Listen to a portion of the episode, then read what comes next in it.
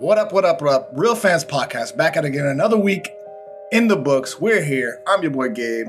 That's Julian. Julian say what's up to people. What's up, people? What's up, people? I like the shirt, Gabe. I've been trying to get a jersey version of that. I got, Got the the- hat. I had to support my boy to get a Chisholm. Chisholm Jr., you know, gotta represent Miami, even though they're playing terrible. But we'll get to that later. We'll talk a little baseball later. Um, let's talk about the biggest thing going on in sports. The NFL. NFL never stops making news every week. We have Never to talk about it. Top of the top of the agenda. It's our A block. NFL news. Uh, we're in the middle of training camps. I think they they started doing like uh, some teams started doing. Uh, I saw the Miami Dolphins. They uh, played Tampa uh, as a practice practice run, but we're getting geared in football, which is Julian's favorite kind of football. And uh, news coming out of Jacksonville: the Jaguars plan to play their starters, including Trevor Lawrence and the running back Travis. Name I refuse to say because I always get it wrong when I say it. Etienne. Uh, Julian, do you think this is a mistake on behalf of the Jaguars? Like, why, why are they starting their starters? I mean, what, what is Nah, this? you need reps. I mean, everybody, everybody's going to be starting starters except for like, unless your name is like Aaron Rodgers, Tom Brady.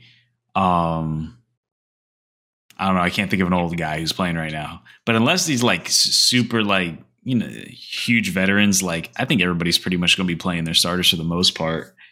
Um, I think they need the reps. You know, you got a new coach, you got you got a new system. Some players are coming back. I I just want to see two drives in and out. And what, only one of them has to be successful. If they got two disappointing drives, then I'm gonna be kind of upset. But I just want two drives as long as one is successful and we we make some plays. It looks good, um, and then get out of there. ETN, I want him to see him run the ball maybe like a couple times and then pull him out. Like don't even risk it anymore. Last thing we want is another preseason injury with this man. He missed his entire rookie season last year after being drafted in the first round. Um, I want to see him actually play. He's going to be a big part of the offense. He's going to be that safety net uh, for Trevor Lawrence. So, and we can't afford to have him go down because James Robinson is still recovering. He's supposed to be back this season, but he's still slowly recovering. So we don't want to be running out starting the season with a third string running back. So, but Yeah. no, I don't think it's a mistake. I'm sure uh, Dolphins are going to do the same thing. Every other team, like all these younger guys who are going to be playing, they're going to. I think everybody's going to do it. I've actually been meaning. I want to go check out the new facility over at the Dolphins uh, practice fields. I heard it's nice. Um, I know Yeah. all the uh, all the all the training camp practices they're like sold out. They sell out like they've been selling out the past two years. And fun fact, I don't know if you saw this, Gabe. Dolphins sold out um, season tickets for the first time in like 20, 30 years, something like that. Yeah, man. So, the truth has come. The truth You to got and on. expect expect this. Um, yeah, man. Dolphins camp. I think it's crazy. Just in general, talking about you know starters, whatever. It's always preseason. You expect a couple drives. Um, but you know, I'm seeing like a lot, especially in linemen. Uh, we're playing that Tampa game, they're playing practice uh, max matchup. Uh, I think there was a lineman that got hurt. One of the Tampa uh, linemen got hurt. Uh, I've seen like uh, Jason Kelce is needing surgery. Uh, he's the center uh, for what's the Eagles, right? Still, still plays for the Eagles. Um, so you're seeing a lot of guys get injured. You know, I, I don't really, honestly, man. Preseason, I honestly don't care. Like stuff with Tua. You know, you talk about uh, the Dolphins camp. Uh, stuff with Tua, all these passes, these people recording video they're not supposed to record. They don't want anybody recording video at the facility. People do it anyways, and you're seeing these bombs. Uh, Tyreek Hill uh, bomb over Xavier Howard. Um, so I just don't want anybody to get hurt, man. Like, it's great to hear all this stuff, like especially you know, Miami Dolphins are getting hyped. Uh, Jaguars, they're supposed to be hyped. They're we're a year and a half past hype with the Yeah. firing of their coach. So I Speaking of training I facilities, they're going to get their new one. I was Yeah. gonna say they're gonna get their new uh, facility next year. Right now, they're training out of a high school across the way um, because they're constructing the new practice fields, which is going over what the old practice fields were. So I'm gonna have to check that out next year for sure. They're actually gonna add some shade, you know, because before, I mean, trying to be out there in those July, August summers in Florida with no shade on a metal bleacher, those things are brutal. But um, I'm glad to see you do that. But like preseason as a whole, it's like uh, it's it depends. Like I guess on the situation. Like last year, I was a little bit more hype because there's so much building up. Get to see your rookie quarterback play a little bit. Um, I'm still a little excited to kind of see. Like I, I like kind of seeing the fringe guys, like seeing guys like make names for themselves. Like all right, let's see what we can do here. Um, kind of whatnot. But then when it gets towards the very end of the games, that's when it gets like pretty rough, especially in the first week. Um, once you get towards the, um, you know, obviously they ramp it up as it goes. So you might do a couple drives your first preseason game. Second game, you might play till halftime, and then like the third game, they'd play till like the third quarter. Um, so, but yeah, I, I like it. Uh, I don't take too much out of it though. For when it comes to the starters, like I'm not gonna like worry about like them having bad drives, or unless it's like really atrocious and it's like oh man they need to clean that up but you know it's a lot of it's just working out the kinks it's just like it's a, it's it's a little appetizer it's a little appetizer to get into things like I tell you what, I love this sport, but man, it fucking sucks how easy it is to get injured in this game. Like it, it's like preseason for every other sport is just kind of just as fun, honestly. But it's just like here, you're like uh, you always get that injury in the back of your mind. Like I don't want to get hurt in preseason, no matter what sport. But like football, especially because it's such a contact sport, it's like oh man, like just just just fall down, just fall down. Speaking of uh, rooting for the underdog, I don't know if you've seen anything out of uh, Hard Knocks. I think Hard Knocks this year is covering uh, the Detroit Lions. Uh, have you seen anything uh, out of that camp? No, I okay. I briefly heard about the man, the myth, the legend, um, Dan Campbell. Man Campbell. Uh, His name is Man. He Campbell. He, man More Campbell. Man he, I saw every every like couple weeks you hear like a ridiculous crazy story about him. He's literally like the like the he's just like the prototypical just like ultimate meathead. Chad meathead, meathead. like um the most I've recently saw was that he was doing like I mean he was going hard too like he was doing like um burpees like with the players like and he was like yeah. he was killing it um I didn't see if there was anything recently was there anything he did recently um, he just has funny quotes. He speaks in cliches. He's like, I don't care if you have two legs, one leg, three legs, we're gonna kick your ass. It's, it's, he's just some, some wild shit. It's funny uh, talking about the Dolphins because he was a former uh, defensive coach for the Dolphins. Um, he just it's just funny. I like I, I don't know. Was there any like memorable hard knocks that you remember, or was there a team that you follow? Did Jag- Jaguars had a? Did the Jaguars have a hard knocks? We have not had a hard knocks yet. No. Had, I'm pretty sure they had what Cowboys. They just recently. They have the Cowboys all the time. Uh, they had the Banks. They've had the Dolphins um, before. Dolphins. I remember it was when David Garrard went over there. I remember that, and they drafted Tannehill that year. But I mean, um, how do you um, feel in general? Like, if Hard Knocks was covering the Jaguars, are you like, is that super interesting to you? To, to trying to see? Oh, yeah, hundred percent. I find I think Hard Knocks is pretty sick. I love it. I love those like behind the scenes documentary things. Like I, uh, I just I, I love watching it. Now you're starting to see it like obviously with other sports with Formula One, um, surfing, uh, you know, um, football. Obviously, um, man, there's another big one that does it. I'm drawing a blank, but whatever.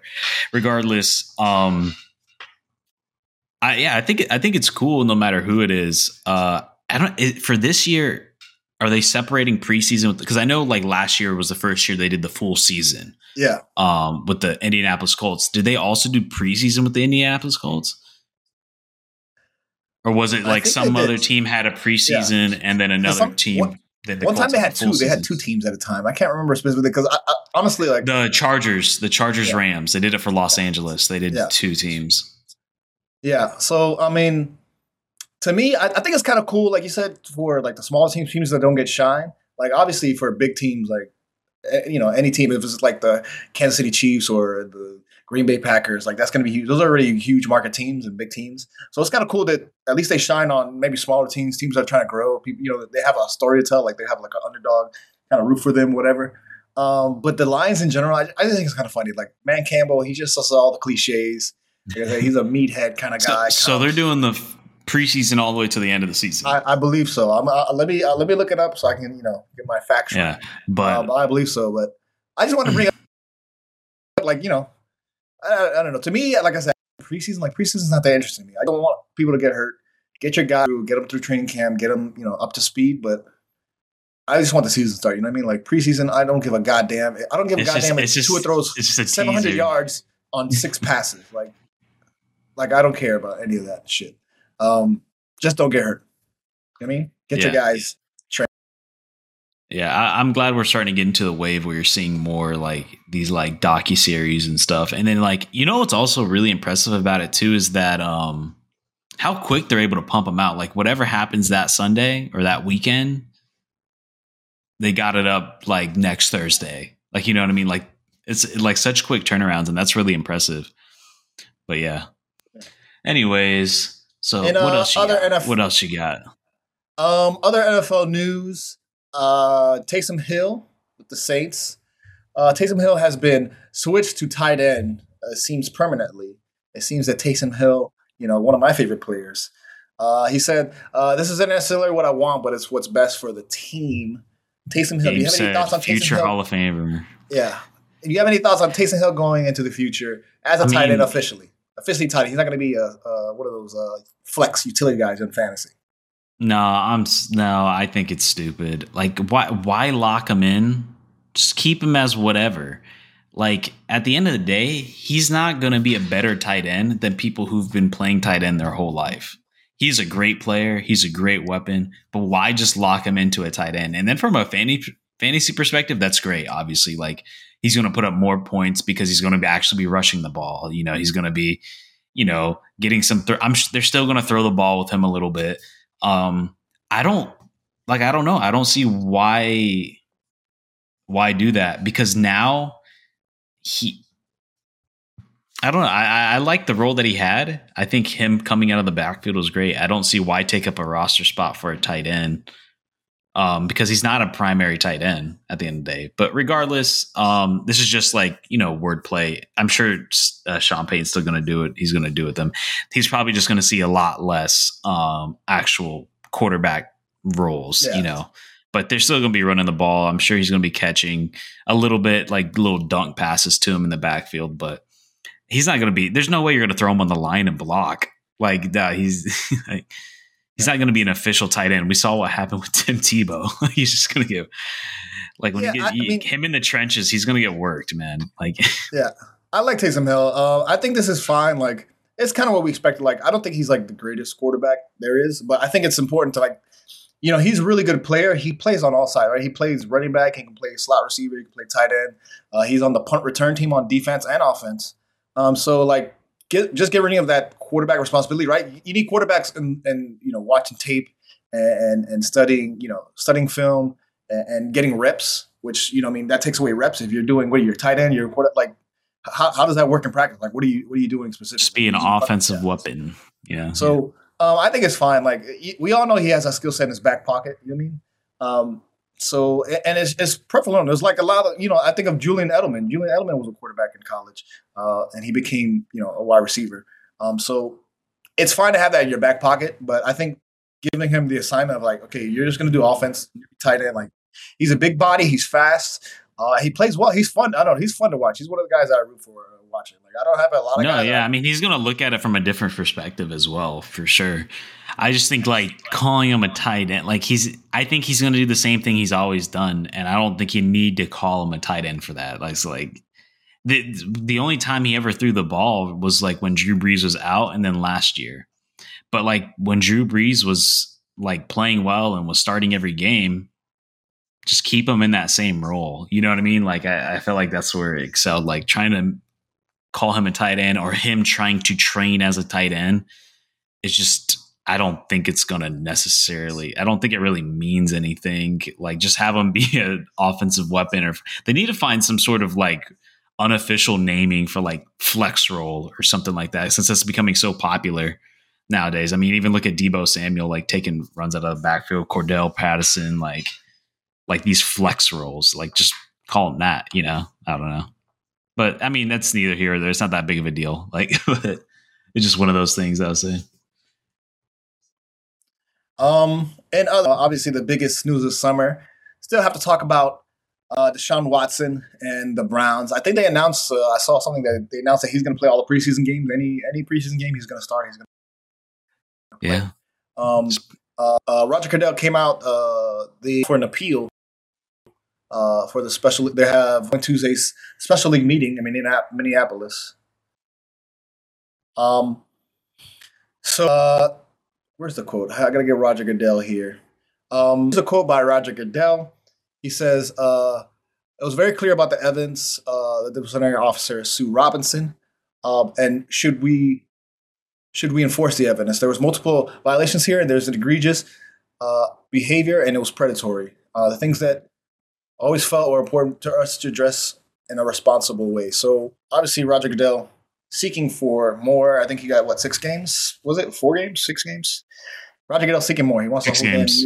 Which is what we kind of talked about earlier. Uh, Julian, how do you feel about this? Is this uh, Goodell just saving face, or does he actually? Do you think he actually cares about like how long uh, Deshaun Watson suspended? I don't think he actually cares. I think it's all PR. I mean, we all know, like, and the, a lot of these players get away with a lot of shit. But now with like how society has been recently, it's like you know, like NFL has to save face and like kind of be uh have be more PR driven. I don't think Roger Goodell cares. Like at the end of the day, it's like I I believe that if there was no PR aspect, he'd be like, all right, so you weren't charged with anything, you're not going to jail. All right, you could play. You know what I mean? Like that. That's what I think would would happen if there wasn't such a PR perspective. But you know, I was thinking about it over the past week and I was like, you know what makes this so crazy is that he got 6 games is meanwhile Calvin Ridley legally betted on a sports game and he got the whole season. Yeah.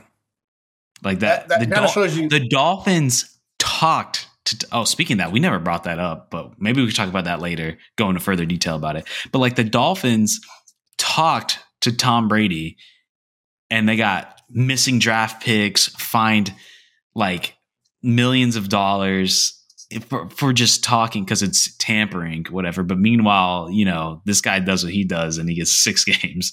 Yeah. He he got two two he don't think think about it. He only got two more games than Tom Brady who had a deflated ball. yeah, that's that's pretty crazy. Um yeah, I kind of expected this, right? Because I, I, think I heard all along that, that Roger Goodell was was upset. He want he was been looking for a year. I think that's what they recommended. Uh, was a whole season, season and a half. Um, so, and you know, just to you know reiterate what this the review was by the special uh, committee or the uh, the special judge that they had, uh, the players union and the NFL got together. They only reviewed five cases, so uh, legally, I guess civilly, uh, he's been accused, what, 23, 22, 23 times? Or t- by t- at least 24 women like 24 recently. Because yeah. remember, he was 23 for a while, and then like the past like couple months, like four more came out. So like that. Uh, so the case, the case that they reviewed was actually only five cases. They only reviewed five uh, cases of the 22 women that were got accused. So, and of those five cases, they gave him six games. So what is that? One one game per per case. So I, I think it was pretty ridiculous. Um, I think Roger Goodell actually cares about this. Like I think he, you know, him being the commissioner, him being empowered by the owners, I think he's going to bring down the hammer. I think the year is going to happen. The year suspension is going to happen. Now, you say, oh, he, well, he sat out a year before. Well, he wasn't really punished. Like there was nothing. There was just allegations, and they weren't doing anything right. They're letting the process. They just weren't due process happen. He did, well, he he really just held out. Like that's really yes. what it was. I think he actually could play. He was on the bench. I think he was on the bench. He was like he was at the games. He, he just didn't dress. He just yeah. He, so and it was so, really because he was holding out. So they say you know that's not an official you know come from the league like whatever you volunteered to fucking sit out that's on you I guess maybe you should have played got some reps in. Um, but uh, I, I, this is what kind of what I heard about like that Roger Goodell want to come down hard on him and you know him appealing. We'll see the results of it. Anyway, but like I said, he's still due to practice, I heard announcement they're gonna they're gonna play him in the preseason. He's gonna play. Yeah, he's gonna play against the Jags. Um, so I'm so, curious uh, to see uh, that. We'll we'll see. You know, going further about this news, I'm sure it's gonna until the season actually starts. I'm sure Deshaun's gonna be a topic every week that we'll have. Um, but we'll try to bring you updates as it comes. Yeah, yeah. All right. I did to go back because we never we completely missed this. Um, I did want to get your reactions on this about the Dolphins tampering scandal. We never got like got to that, and I just reminded me about it. So to recap everything that happened, the Miami Dolphins were tampering with Tom Brady. Um, Tom Brady was still a part of the Tampa Bay Buccaneers, and that is against NFL rules to tamper and talk to other players while teams are while players are still signed with a certain team. Um, so the Dolphins were stripped of two draft picks. They were forced to relinquish a first round 2023 draft pick and a third round 2024 uh, draft pick. And then Stephen Ross, the owner, was gonna is gonna be suspended until October 17th, which I'm not sure what suspending an owner really does. He can't but, go to the facility and, or something. And he uh, and handed a 1.5 million dollar fine for his part in tampering. So to him, that's like chump change, basically. But uh, I think the biggest part of this is losing a first round draft pick. That is huge. That is huge. Um, and a, a third rounder in 2024. Um, do the Dolphins still currently have multiple draft picks coming up this year, or did they trade I, them white when they moved up? I don't know. I think they traded more. Oh, well, they did have it. They did trade when they trade down and they traded back up. Um, I have to see. I have to. that's something I have to look up. I, I, can't remember exactly what, what they have. Obviously, if they have a first round for next year, it's not even going to matter. Like, NFL's just going to skip over that. So it says. The, it says. Um, skip card. Here's another thing. Um, Ross denied virtually everything and seemed outraged that his organization is being found guilty for tampering, but he's lucky the league's investigation gave him a pass on what could have made the NFL force him to sell the team. Um, so I guess on to an extent, the NFL could have forced him to sell the team, but obviously that's not going to go over well. So, I mean, oh, and he's what what you failed to do is the the thing about him being accused of, uh, uh, you know, paying or trying to pay uh, Brian, uh, fuck, what's his last name? I can't. Brian Flores. Flores um, where he was saying he'll he'll pay him a hundred thousand dollars to lose or whatever. It was like every game that you lose will tank to get a, a draft pick or whatever. And NFL didn't like that because now and they're in the still took game. the wrong one. The NFL didn't like that because now they're in the betting game, and you know you can't be tanking tanking for Tua. Uh, wow, there's lots of money involved.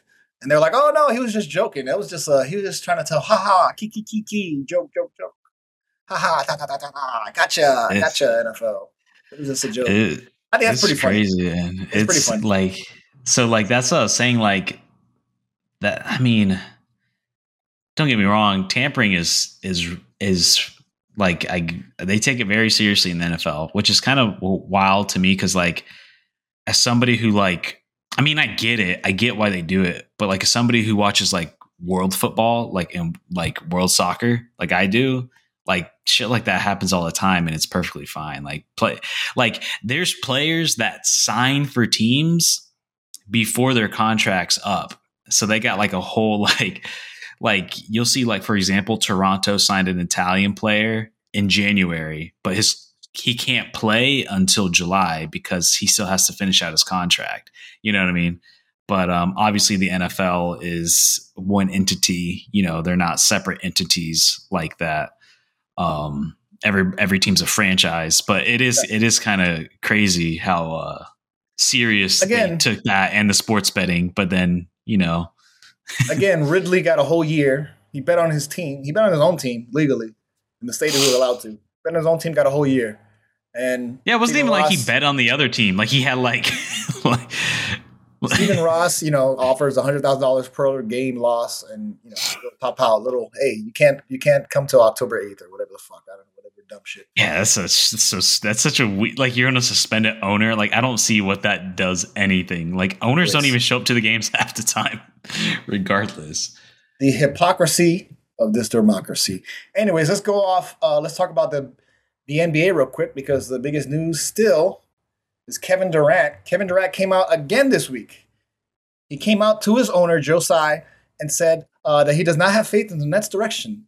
Uh, there was a meeting uh, that they had with the uh, KD had with the owner. Uh, they said it was transparent and professional, uh, and with a clear, clear message: keep me or the GM and the coach. You cannot have both. So KD still a domino to fall. I feel like he's the biggest whale, even though he has four years left of his contract in Brooklyn. Um, how do you feel about this, Julian? Is he still posing? Do you, do you actually believe KD when he says that he wants to get out of here? You said at the beginning of summer before free free agency, Now he said it again. He said apparently I had this meeting with the owner and said it again right to his face. So Julian, is, is KD for real? Do you think KD's can still be a net? Um. Well, yeah. One, I think he's for real. Like, I think he clearly wants to leave. We've seen it in his past. Like when he wants to go, he does. He throws his tantrums to go to the best team possible. Um. Will he still be a net? Yes, I think he will be. I think the Nets have all the leverage in the world. I think KD, if KD had actual leverage, he wouldn't go and sit down with the team and like say like it's either me or the GM or the coach. He clearly doesn't have leverage. Um, nobody's going to have the compensation to trade for him. Um, and then even if a team was to, that team's going to get worse because of all the compensation they had to give up. So I I think he's stuck unless he sits out, which like we've talked about this last week. I don't see why you sit out because the team can still make the playoffs. Maybe you're not a home run title to can- contender like you thought you were when Harden went over there. But I mean, it seems like Kyrie's coming back. Um, maybe Ben Simmons with a change of scenery can play well. Who knows about that? But I mean, you still have a team that could potentially make the playoffs and you could possibly get out of the first round. And he's getting at an age where it's like, do you really want to skip a year? You know what I mean? So what this does speak to me is like he vouched for Steve Nash, and it sounds like he wants Steve Nash out. After um, him and the whole team were vouching for Steve Nash, after the obviously the ridiculous Stephen A. comments that were made, yeah. like what was it last year or something like that. So I, I think it's pretty crazy. Like he put kind of put himself in the situation. Obviously, he it seemed like him and KD were uh, excuse me, KD and Kyrie were running the whole damn program. Uh, like you said, they they got the coach they wanted. They it was suggested Steve Nash uh, apparently came available after retirement, and that's the coach they wanted. They got their guy. They got they trade made all these trades for uh, uh, for Harden. They got their guy. They they started their big three. Uh, come to the season, they don't play. Actually, vaccinations. They don't play all together. They play like a, a total like 12 games, 14 games all together on the same floor. Something, some like not even they even play a lot together. So it, it's kind of weird. This is all KD's construction with Kyrie. You signed the extension for four more years, and you're not happy. It's like, like what are you doing? They're Like you're running like, the whole bro, damn show, and now you're not happy with the show. Like, and you you knew who everybody knew who Kyrie was when he before he went to the Nets. We all knew who he was. It, there always a question if he really loved the game, if he was going to really show up. James Harden, he's always been kind of a guy where he's just kind of he's got all the talent in the world and he's so talented and he can show up when he wants to, but you always question his seriousness about it. And when we talked about last week with him resigning with the Sixers, it seems like, yeah, okay, he's getting like really serious about this. So, like, to me, it's like, eh, yeah, you got to live with what you dealt with, and now you don't like it, and you you want them to get you out of it. Like, I mean, you didn't see Le- LeBron complaining when he went to the Lakers and that team didn't even make the playoffs. I mean, he complained, but not like to the he wasn't like requesting trades or anything immediately. Like he dealt with it, he knew what he signed up for, and he sticked with it. And he still did even this year with them not even making the play-in game. Did they make no, they didn't make the play-in game. So it's just like and and that's coming from a LeBron hater. Like I'm not a big LeBron fan. I'm not. A, I wouldn't even call myself a hater. I'm just not a big LeBron fan. I think people, whatever. But yeah, I mean, like you can't. Why can't you bring people to you? Like I, if you're one of the best players in the world, like you should be. People should want to be able to play with you. And like, I don't know if it's the GM not taking his suggestions. Maybe that's why he's upset with the GM and like Steve Nash. Maybe like he wants certain people and wants them to sign and trade for people, but they're not doing it or what. I don't know. There there could be something deeper. Like maybe he is being outspoken, like, hey, we want these people here, want these people here, but they're not doing it. So he's like, all right, whatever. Like you guys aren't gonna do like give me like better help than I want out. But yeah like I said, Nets have all leverage though. So what are they going to do? The Nets do have so all leverage. do?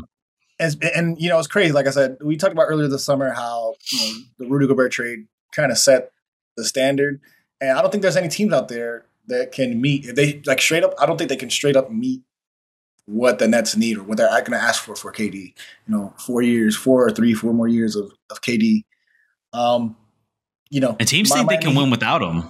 Like I yeah. think a lot of the teams like that are competitive, like contenders, they believe they can win without him, and that's not super great for his, uh you know, next man up, trade, man. Ben Simmons. value. Next, ben Simmons, next man up. with that. Ben Simmons gonna. Hey, I'll, I'll make a bet right now. Ben Simmons plays in Europe within the next five years. Wow. Well, five years. Though, do it tighter. I say the next three years. Next one year. That's that's a little bit. He's gonna be playing. Uh, I'm a bit hot. I'm a, my take is a little bit hotter. The next one year, he'll be playing in Europe. So you think next Australia. year he's gonna be playing in Europe or Australia? Europe or Australia. Those are different continents. Or Africa or something. um, but yeah, I, I think it's kind of weird. Uh, you know, as far as the Miami Heat, my Miami Heat, uh, it seems like they're trying to straight straight up. Like they said, you know, Jimmy Butler and Bam Adebayo are they're they're no goes, no no deals. So, um, and and that's what they would have to give up that yeah. to get a KD. You know, and that's what I'm saying. Like, I don't think there's any suitors. As even though KD, who's the mastermind of all this, says I want to go to the Suns or I want to go to Miami. I don't think Miami can match uh, whatever they're asking for. You know, the, the Nets gonna have to be desperate. So for in order in order for KD to move, he's gonna have to get like it's gonna have to get real ugly. Like he's gonna have to just like not show like literally not show up for work, not show up to practice, not show up for work, um, and they're gonna have to suffer. I don't know. The Brooklyn's gonna have to suffer like hard enough where the fans are like, just get rid of him, like give him give him up for a goddamn ham sandwich or something. But I don't think that's gonna happen because I don't think the Nets are gonna empower the. They're not gonna trade with the Miami Heat to empower the Heat to beat them in the same conference. You know what I mean? So yeah. I think as time goes on, without a third team, without Miami Heat getting a third team possibly to to mix and match with the trades, I think uh, Miami Heat trading trading straight up for KD is not going to happen. So KD, yeah. I think if he does get traded, it's probably most likely to a Western Conference team. Like I don't think he's going to be traded within within the conference. Like no way, why would why would the Nets do that and get nothing? No, and then have to go up against them directly.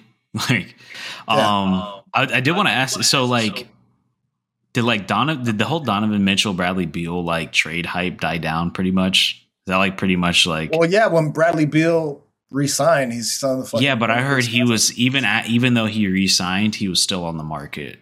Supposedly. Uh he was, I believe, yeah, he was on the like he re-signed he re-signed, but he was still willing to be traded. Yeah. Um, but I think he's gonna stay there. Like he's gonna get paid too much. People like him there. He apparently he likes it there, so Bradley Why, Beal, man? That team off the table. Sucks. I don't know. Also, I would love uh, to see a Bradley Beal in Miami, and same with the Donovan. Like those two players seem like such a perfect fit down here. I don't know why he stays in Washington. Yeah. They gave him help one time for not even one time, half a season. Like they gave him help a half a season. Or no, did did Westbrook play the whole season there? He played the whole. I think he played the whole season there. He was a Washington. Okay, so he, okay, yeah. So psh, they gave him a help for one season. Like, um, also, you bring up Donovan Mitchell. It's funny because you know all these guys they play in the off season.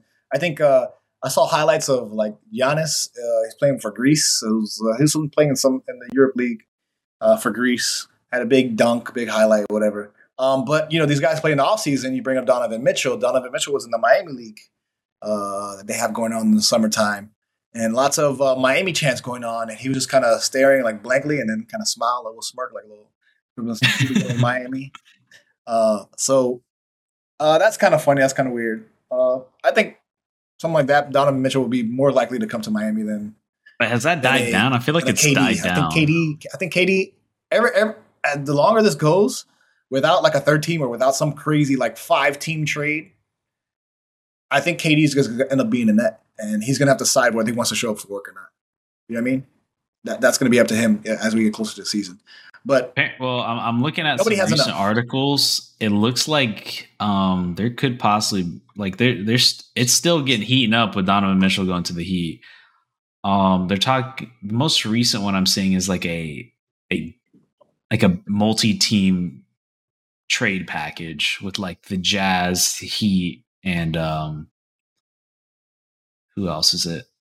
But that and that's another thing too. Because uh, isn't uh the guy who played for uh, it's not McHale. Who's the, oh Knicks too? Oh, the Knicks. That's what it's saying. I don't know. How, obviously, who knows how trustworthy this is.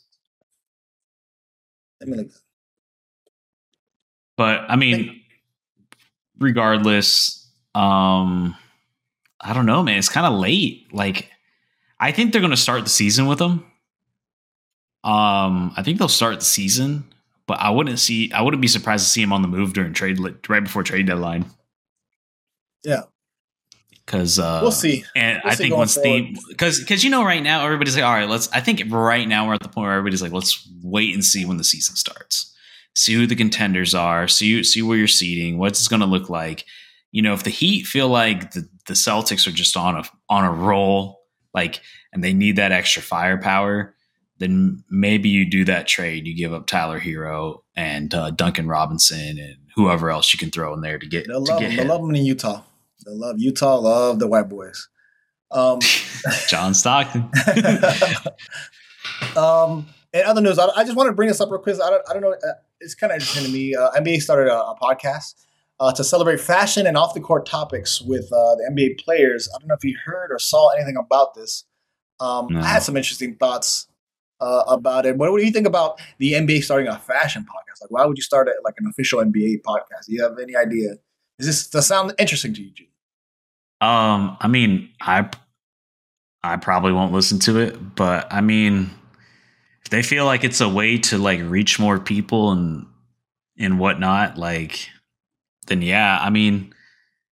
It just seems like NBA is just linking themselves to like, you know, sneaker culture and like fashion culture that's like so hype right now and they're just trying to like get their foot in it. You know what I mean? Like take advantage of the players that they have. Obviously, sneaker cultures comes from basketball attire, so it's like I I mean, it's cool. It's smart smart marketing move.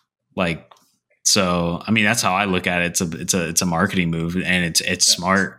And then you're going to get you know, like you're going to cross pollinate that demographic, so why not? Yeah, I, I, the the reason why I bring up the story because I think it's more interesting that it's really I think you think about oh some major sports league is going to make a fashion podcast. Um, I think the NBA is probably the most likely, right? Because I think the NBA celebrates the individual player better, right? Uh, I saw this a little bit with the MLB over the All Star Weekend. They had like a whole red carpet thing, and they had these guys come out. Um, you know, they showed Sandy Alcantara with Jazz Chisholm, boy, uh, they, you know, they show put them on the red carpet. They're taking pictures. They're these fashion, like, oh, what's your swag? Let's talk about your chain, whatever. So it's interesting to see like the individual individual personalities in that aspect. But that's really for the All Star Weekend, right? We're trying to celebrate baseball and all the great players, uh, you know, for that half of the year. So, um, and the NBA is like uniquely positioned to to do that for its players because they do that a lot. Like you see the players walk in and they're all wearing their fashion, and it's always a big thing on Twitter. Like everybody's talking about, oh, look at his his shoes or fucking Ben Simmons is goofy. He looks like he's wearing a goddamn throw rag or some shit. Um, yeah. So they they the NBA throw rag. I, I, think it's, they're the most unique league. Maybe maybe MLS could do something like that because you know you have more international players. That would be interesting to see something like that, like a fashion podcast, whatever. It is because I think the NBA especially is more friendly to, like I said, exposing the individual players. You get you get your guys that you get to root for, right? Like I said, MLS could that could possibly be a league where it happens, but like I don't see this happening in the NFL or or baseball really. Um, uh, no, those two show- those, those, two leagues are two old heads. Like they yeah. they're too stuck in their ways. Like NFL and especially MLB. Um, like I said, I think it's I think it's a smart future move too. Like because I think a lot of traditional sports are starting to understand that there's a lot of competition out there for young people to get young young eyeballs. There is. There's just a lot of a lot of things going on through social media, you know, video games, so on and so forth. And um, I know a lot of the leagues were have been pretty stagnant in viewership, and so I think I think leagues as a whole are going to start kind of figuring out more creative ways to expand their brand out. And like I said, this is a good like test subject to kind of do that. And um, obviously, you're seeing it too. Like you know, we are talking about like this hard knocks and the sports documentaries. You know, NFL really leaning into that, doing full seasons, and then like we saw it with like Formula One and other things like. Um, And obviously, more leagues are going to want to do that because now you're getting into that traditional movie, television, storytelling route. Like, you know, trying to expand the brand as it is, because I think as of right now, a lot of the leagues are pretty capped. And NFL's doing it in their own different way with instead of like, they're really focusing on international. They're probably focusing on international more than any other league in the United States. Um, I would love to see basketball really lean into international. I think that could be really cool. Um, but I don't think uh, players are going to really be down for that. But yeah, I yeah, I think it's just it's it's a good way to keep on growing that brand and try and try and keep on trying to bring those people in. All right. Speaking of trying to bring people in, let's talk about uh, your sport, Julian. Let's talk about the MLS. Uh, they had a game last night.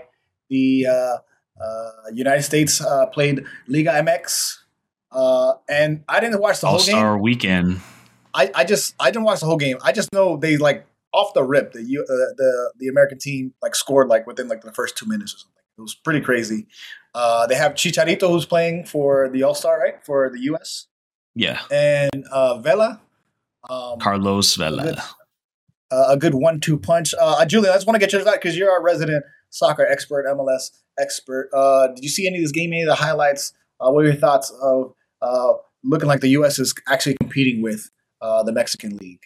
Yeah, so um, I missed the game because I was out and about, but I ended up watching the highlights. I watched a good chunk of it. Um, I did watch the skill challenges because um, it was All Star Weekend for MLS. Um, it was being hosted in Minnesota, and um, this is the second year where MLS has partnered with Liga MX to do Liga MX All Stars versus MLS All Stars. Prior years, they've always done MLS All Stars versus name your top five league powerhouse team, whether it be Manchester United, Real Madrid, whatever. They've always done. They did that for a long time. But this year, um, they're furthering continuing that relationship with uh, Liga MX um, of combining that partnership, and it's it's it's a re- it's really smart to do this. Obviously, Liga MX is the most watched league in the United States um, when it comes to soccer. It is it outperforms the Premier League, outperforms La Liga by a lot. Um, so MLS and MLS it outperforms MLS in viewership. So they know like you know partner with your neighbor. You know what I mean? And it's in best interest for Liga MX because Liga MX is in a situation where they're very, in a way, kind of stagnant. They're uh, a lot of the teams aren't making a lot of money. Um, the the national team's not performing well, and they're seeing MLS come up on this rise, and they notice that like MLS is, is starting to do things right. They're they're they're getting on this. MLS is catching up, and they're growing and getting stronger every season. Like, and then we talked about a couple months ago, the Apple deal was absolutely huge. Sealing that Apple deal, it's going to bring more money to the MLS and more teams can spend. And for a long time, there was this huge disparity between Liga MX and MLS. Liga MX had way more money. They had higher profile players, and MLS they just couldn't play their players that much due to their salary cap restrictions and just like the overall like viewership and the revenue of the league. But throughout those years, MLS has been slowly reaching, slowly reaching, and it's to about the same point as Liga MX. And Liga MX is noticing that, and they don't want to eventually be surpassed by MLS. So they're starting to copy some of that formula because I know I'm kind of digging a little deep, but I think it gives a little backstory. Um, the MLS, what they've been excelling at recently over the past, like, let's say five, six years, is bringing in talent super young, performing them really well, and then exporting them out to Europe. So these 18, 19, 20 year olds who are playing really well in the academies, boom, send them right over there. Get let them develop in these top academies in the world, let them develop. This is going to eventually come back and help the US national team. And if the US national team does really well, obviously it's going to help support the domestic league. So Liga MX is seeing this because what Liga MX did for a long time, all their top talent, they would keep them in this domestic league. But it, it hurts, it stunted Mexico's growth, which is why Mexico has never really been super competitive in a World Cup, is because even though they have a massive talent pool with the population that they have and a soccer loving culture, they've been stuck because they keep their talent in. They're not exporting it out to some of the top leagues in the world. So, um, they looked at it as like a graduation process. Like you had to do well in Liga MX before you, we sent you off to Europe versus US, USA. We're here in the MLS Academy. It's like, all right, you're playing well? Let's ship you off. 19 years old, 20 years old, ship them off over there, go play in the. So, and we're starting to see those effects. And then MLS growing in attendance, getting more money. You're starting to see a little bit more of a level playing field. And Liga MX and the New Mexico as a whole has just been taking absolute L's, you know, losing um, the Gold Cup, uh, losing to the USA in the qualifiers. Um, uh, MLS beating them twice. It, it's just like uh, US winning in Nash, Nations League. So it's just a continued partnership that's going to do well. Uh, MLS won their first CONCACAF Champions League, which we talked about a couple weeks ago.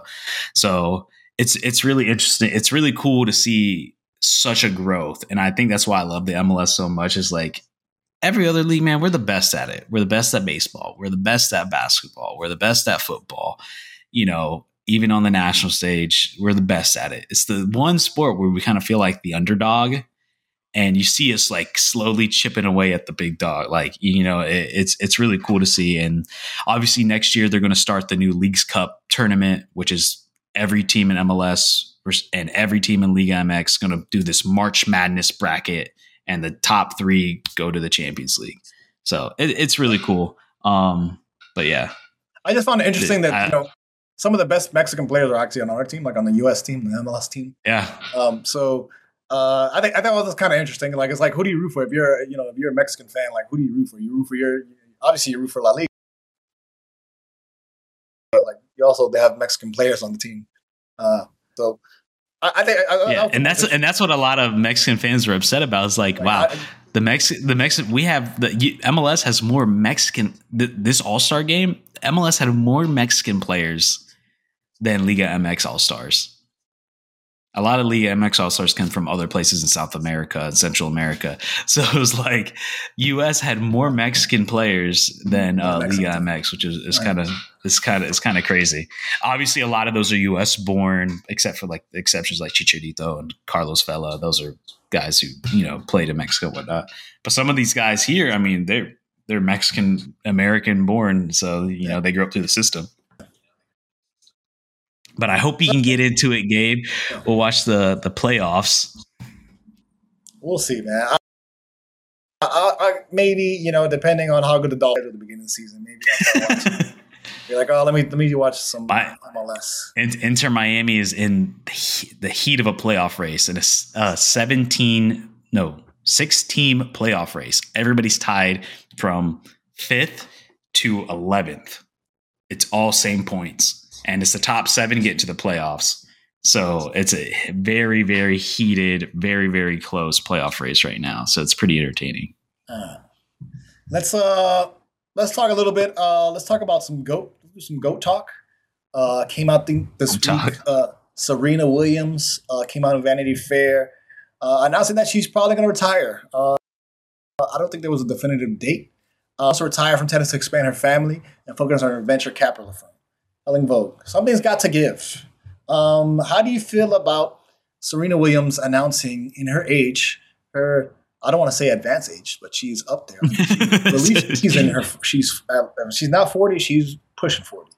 Uh, announcing her retirement. How do you feel about Serena Williams at this point in time announcing her retirement? Is she the? It's dude. It's so crazy. Like I re- I don't remember a time where she wasn't playing, or I've heard of her not playing. Like as long as I've been alive and I can remember, she's always played. Um, so I mean, I don't blame her. I mean, walk off into the sunset. You had nothing else to prove. You, you've done it all multiple times. You have absolute. I'm surprised she's even stayed for this long. To be honest with you, she could have retired six years ago and still be the greatest ever. Like, like she was an athletic um a freak who just like was so good. I hate I don't want to use the word freak because it sounds weird, but like she was she she was just so so much more talented than everybody else, and it's uh, she she should go off and like continue business and like raise her family and expand her family and whatnot. Because yeah, like she, she deserves it, you know. Yeah, I, I think it's pretty crazy. Like the length of her career. Like she is the best. I'm not even a huge like tennis fan, um, but Serena Williams, like somebody that I grew up with as a kid. Like I remember watching before even Serena came out. I remember watching Venus. Like I don't know if you remember this in elementary school. You used to have a book fair. You have a book fair in elementary school. Yeah, yeah. You go to the library. You bring your measly ten dollars, and you can get uh, buy books and posters and shit. When I was growing up, the biggest posters around were Favre, um, uh, Shaquille O'Neal, Shaquille O'Neal with Penny, Penny uh, Hardaway, and Venus Williams. Not even Serena, Venus Williams. Um, and Venus is it's kind of crazy because she kind of exceeded to me in my eyes. She kind of exceeded her sister. I think she was way way better than her sister. And Oh yeah, I'm trying to think of like what.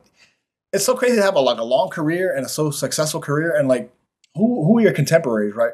Like you can say in tennis for the men, right? It's you always see Federer, you always see Nadal or Agassi. You always see like the top guys. There's always like those three or four guys that you always see. Always they're always in the championship. Though. There's yeah. always Federer and. Nadal for for my whole, like, like for. Serena, for Serena, who who who is her biggest competitor? Like who is her biggest rivalry? Like she dominated so much for so long. It's like I, I can't even think. Her sister was probably her biggest rival. Uh, I'm trying to think. I'm looking now at the wiki. Her and sister, they have a, from what from what I under, I, I'm not a big tennis guy. I, I, don't- I don't know much, but from what I re, from what I recall, her sister was only really good for like a couple years spanned.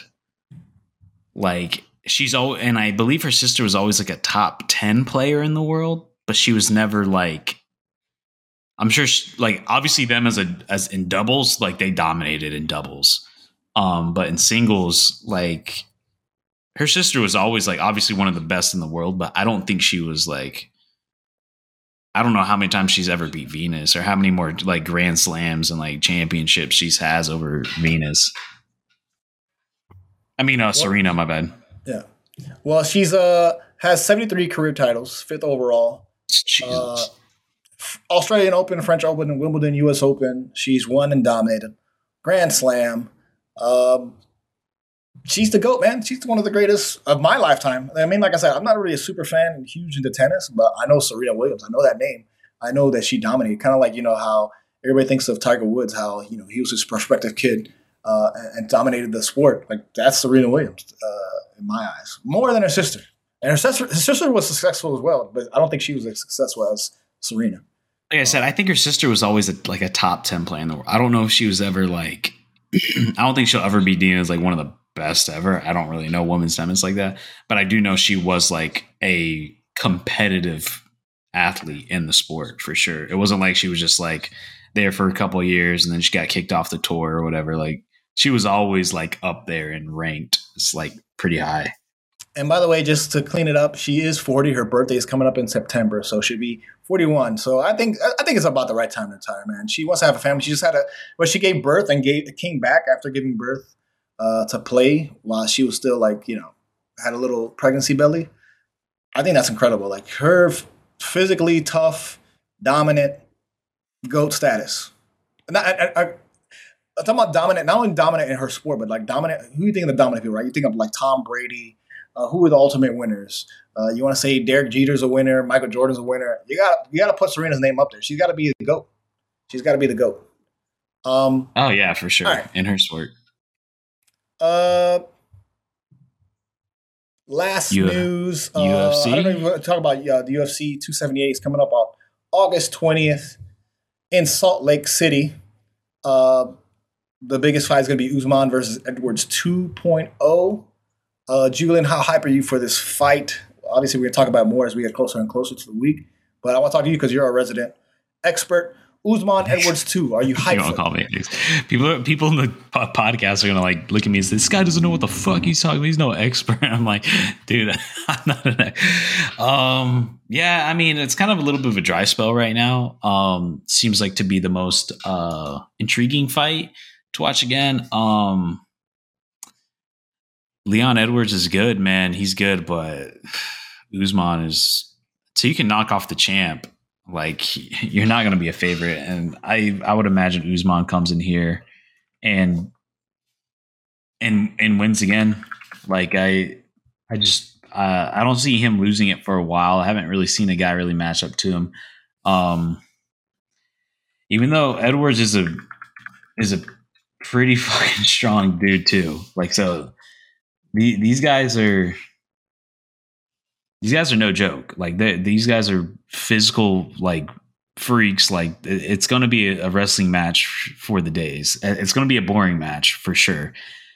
Wow, you think? I don't know boring? if you. I don't know if you stop anything, everything to watch it. It's it's going to be boring, but um, I mean, it is like probably his toughest competitor in a minute. So, yeah, I do like the co-main event with Paulo uh, Paulo Costa and uh, Luke Rockhold. That's going to be a good fight. Um, looks like Jose Altidor's uh, an Altidore. Jose um, Aldo is also fighting in the the fight before the co-main event, so that's kind of interesting. So yeah, I might. I'm obviously going to like watch this fight a little bit, see how it goes. Um, I'm not expecting much. Like I said, the Paulo Paulo Costa and Luke Rockhold one that I think is going to be really entertaining to watch. But the Usman fight and Leon Edwards, they're both great fighters, but just due to how they fight, it's to be it's to be pretty boring. Like my guess.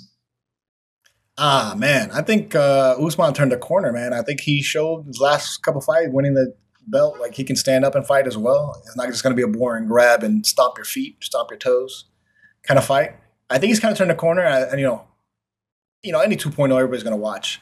Uh, so I, am kind of interested in fight. This is one, one of the most interesting fights uh, of recent, besides the Pena uh, Nunes fight that that happened. Um, By the way, you want to know the last time they fought each other? It yeah. was a very, I was because I saw two. I'm like, damn, when did the hell did they fight each other before? Like, I, I, I, I never heard of them fighting. They last fought in December 2015 in Orlando, and uh, he lost to Usman in decision. So that was seven years, six and a half years ago. So I was like, Leon Edward Usman too. Like, when did he fight him? I was like, I get, you still got to count it, even though it was like so long ago. I, th- I think it's gonna be interesting. I mean, as we get closer, obviously it's, it's going on twentieth. Don't get me wrong, so, I'm uh, watching it. Like I'm, I'm watching. I think it's his toughest competitor yet. But just due to how these guys fight, I don't see them standing up for very long. It's not going to be a striking match. Speaking of striking, we're going to strike down this podcast. We're going to just punch it down because I think we locked it out this week. Uh, hopefully, we'll have JoJo on next week. We'll talk more MLB. Again, we'll bring you more news on the NFL as we close closer and closer to preseason. MLS, baseball, soccer, all the sports. We'll play. We will. We'll cover. We're to cover slam ball. this podcast. Slam ball. We're we're going to do a slam ball. Pick your team. like, by the way, are we we getting we're getting we got this team organized, right? Our fantasy team. This is just a side note. oh yeah. All right, we're getting our fantasy teams. Uh, so you know, as we get closer and closer to the season, uh, we'll, we'll have, go over our lineups once we uh, on the podcast once we uh, do the draft and everything. But we appreciate all the downloads. Julian, tell, tell them where they can find the podcast. You can find the podcast anywhere you get your podcasts uh, Pocket Cast, Google Podcast, Spotify, Apple Podcast. Um, I don't know where else. Uh, YouTube, uh, YouTube uh, podcast, if that's a thing. Uh, literally anywhere, anywhere. Stitcher, um, and then all the social medias, of course, Facebook, YouTube, Instagram, and Twitter. Appreciate all the love on YouTube with all the subscriptions. Um, same thing with all the followers on Twitter and not Twitter, um, well, Twitter too, if we got any new ones. Gabe's in charge of that one, so I don't know. But Facebook and Instagram, been doing well, doing good, doing good. But uh, yeah, guys, appreciate all the love. All the love and all the hate too. We appreciate all those comments. You can write it down because trust me, when when you guys leave a hateful comment about, especially with some shit, it's funny, said, dumb shit. I said Julian is on it. Julian is sending it to me. He's through the whole group. He's like, look at this shit. He's like, oh, Gabe, they're getting in that ass look at this, how you can respond. cheeks. so, anyways, we appreciate all the love, all the hate, all the subscriptions, likes. Thank you for the downloads. We appreciate y'all checking out. Check us out next week. We'll be t- talking more NFL, more MLB, MLS, all the news, all the sports right here at Real Fans Podcast. We'll see you next week.